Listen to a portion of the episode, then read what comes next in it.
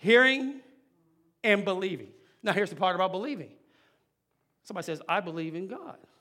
Is that that you believe, I said a moment ago, a higher power, a spirit, a force? Or do you actually believe in the God of this book? From Genesis all the way to the end. That God spoke and it came into existence.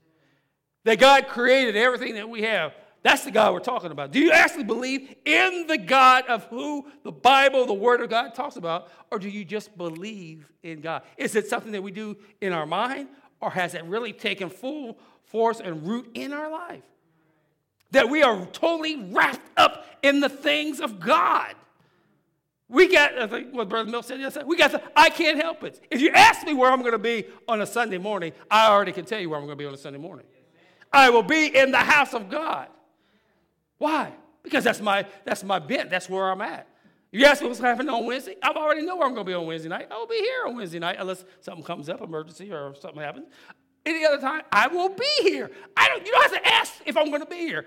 Sunday school, I will be here. Church services, I will be here. Why? That's who I am.